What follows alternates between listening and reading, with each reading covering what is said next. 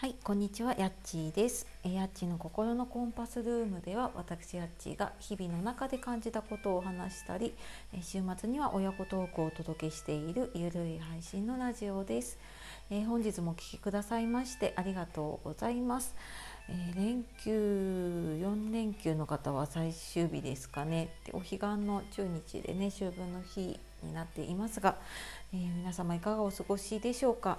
今日はちょっと変な時間の配信ですね。午後の時間になっていてしかもちょっとねいつもと違う場所から配信をしているので、えーちょっと実はこの場所からできるかなっていうテストも兼ねて配信をしています、まあ、ちょっと後ほどお話をします。でえー、と今日はですねコーチングで未来が変わるっていうことでちょっと昨日コーチングのセッションを久しぶりに受けたので、えーそんなお話をしていきたいと思いますので、えー最後までお楽しみください。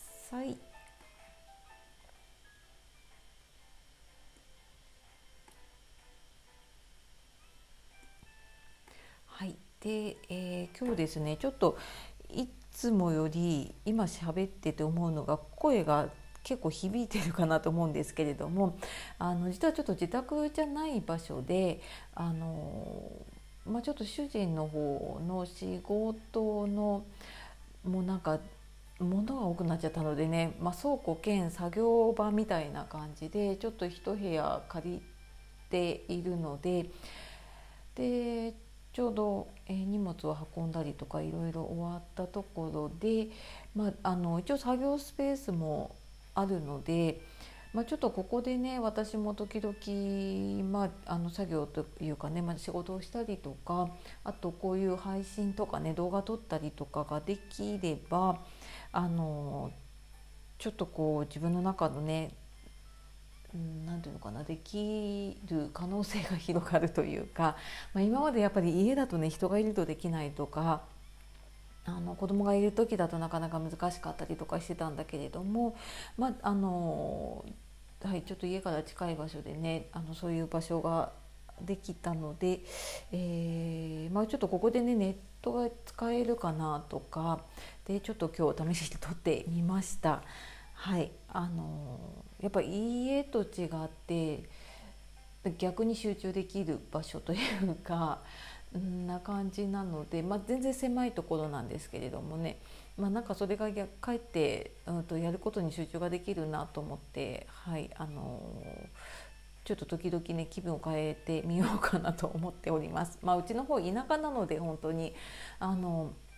今のね、えー自宅のマンションに払っているお金と、まあ、ここと合わせても多分都内でね一人暮らししている人と同じぐらいのお金なんじゃないかなって思います。私も人と一人暮らししてた時があるのでね、まあ、その時の家賃と今この2か所の、まあ、ローンとね家賃と合わせたぐらいになるかなって思うのでまあやっぱりねその辺ちょっとこう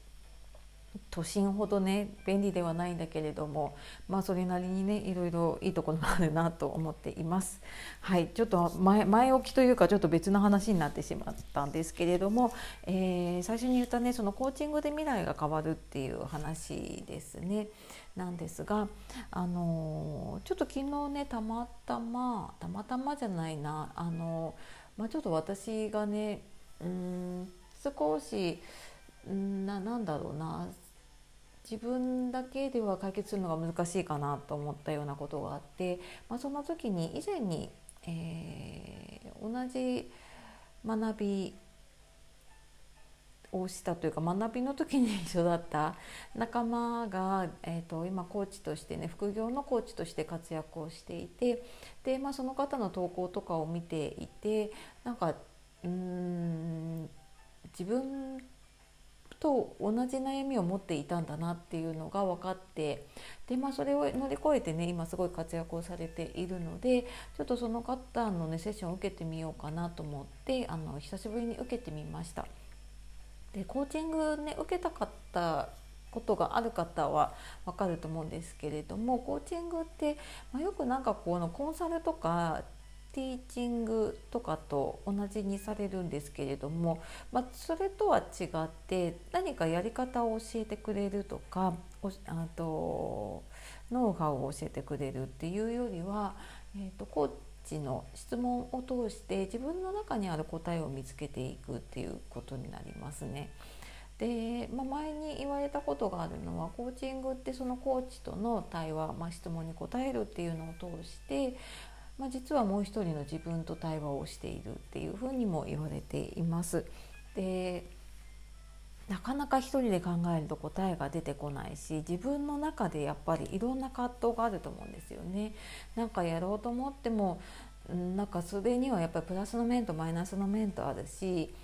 なんかやりたいなっていう気持ちといややめといた方がいいなっていう気持ちとで戦ったりするんだけれどもそれをなんかコーチを通してうまくこう対話をしていって自分の中でこう、まあ、結論というかね答えを出していくっていうものなので何かをこう教えてもらうとか指示してもらうっていうよりは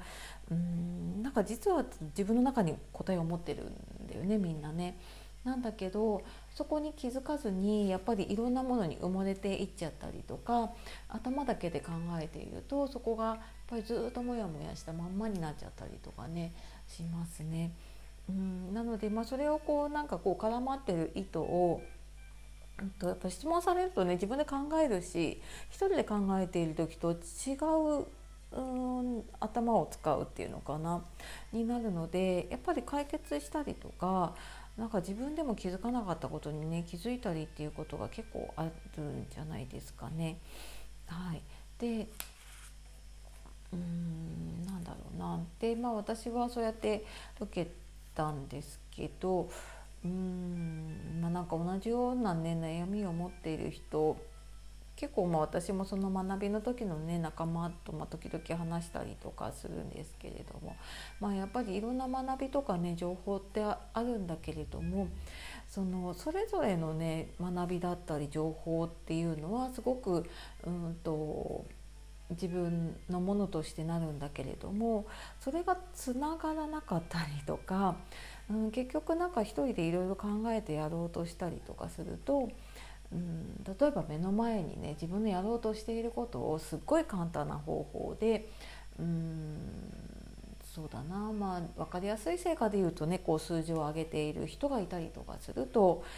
やっぱりそっちに飛びついてしまってでその、まあ、やり方だったりとかねそのやっていることに飛びついてしまうから自分の本来の目的とねずれちゃったりっていうことがやっぱり出てくるんだろうなっていうふうに改めて思いました。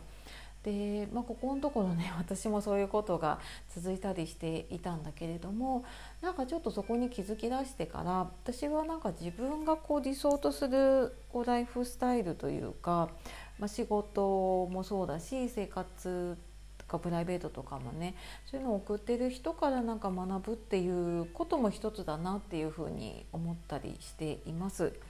でそれはなんかこう目の前のね例えばこう何ヶ月で何万稼ぎましたとかってすごく分かりやすいんだけれども、まあ、そうするとその稼ぐことはできるんだけれども本来自分の求めているものではないかもしれないんだよね。その稼ぐことを通して手に入れたいものって多分違うんだけれどももう目の前のことに追われてしまうともうそこが目的になってしまってね本当はなんか自分はこういうふうにしたいのにって思っていたことからずれちゃうことってよくあるなっていうふうにも、うん、なんか自分でもすごい気づきました。でなんかその憧れの人というかね理想の人ってまあ、その人がやってる行動だったりとか出してる成果っていうのだけじゃなくてなんかその人がこうどんなビジョンを持ってるのかなとかなんかどういう世界を目指したいとかねなんかこういう世界を作りたいと思っているとか、うん、やっぱりなんかそこに共感ができるものがないと、うん、なんか結果的に自分の中に違うものが作り出されちゃうかなっていうのがね思ったりしたので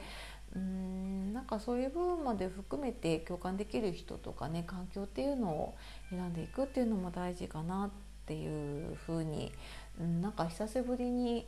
もう私それ学んでたのが2年以上前かななんだけれども、まあ、その時ってやっぱりあのまあ、心理学とかもコーチングも入っていたのでねあのやっぱりすごい自分との対話をたくさんしてきてでそこの中でやりたいって思ったことってうーん何て言うのかな、まあ、大変は大変だったしうんすごい忙しかったりとかやること多かったりしたんだけれども自分の中から本当にやりたいって思ったことがそうやって出てきたことだったのでうんやった時の達成感ももちろん大きいしでそれがなんか自分の人生の中にすごく大きな影響を与えることだったりもしていたんですよね。うん、だからなんかこう頭だけで考えてたりとか目の前に来る情報だけでねあの決めるっていうのも、うんまあ、時にはそんな勢いも必要なんだけれども、まあ、時々ちょっとね止まってみたりとかこう誰かと対話をしたりとかあなんかこの人いいなって思う人と話したりとかねしてみるっていうのも大事かなって思いました。でまあそんなねちょっとやっぱコーチングしていくと、うん、自分の未来が変わったりとかね、うん、っていうのにつながっていくんじゃないかなっていうふうに、はい、改めて思ったのでちょっと今日はそんな話をしてみました。はいというわけで、まあ、連休最終日、まあ、お休みの日なのでねそんなに私も、はい、あのちょっと、ま、いつもだけどもまったりな話ですけれどもね。はいということでお話をさせていただきました。はい、えー、今日ちょっといつもと違う場所なのでなんとなく落ち着かないんですけれども、はい、今日も最後まで聞いてくださいましてありがとうございました。えー、ではもう今日もね後半後半というか残り少なくなってきたのであの今日も一日お疲れ様でした。お仕事の方もねお疲れ様でした。また次の配信明日になるかなと思いますがはいあのまたお会いするの楽しみにしております、えー、今日もやっちがお届けしました。ありがとうございます。さようならまたね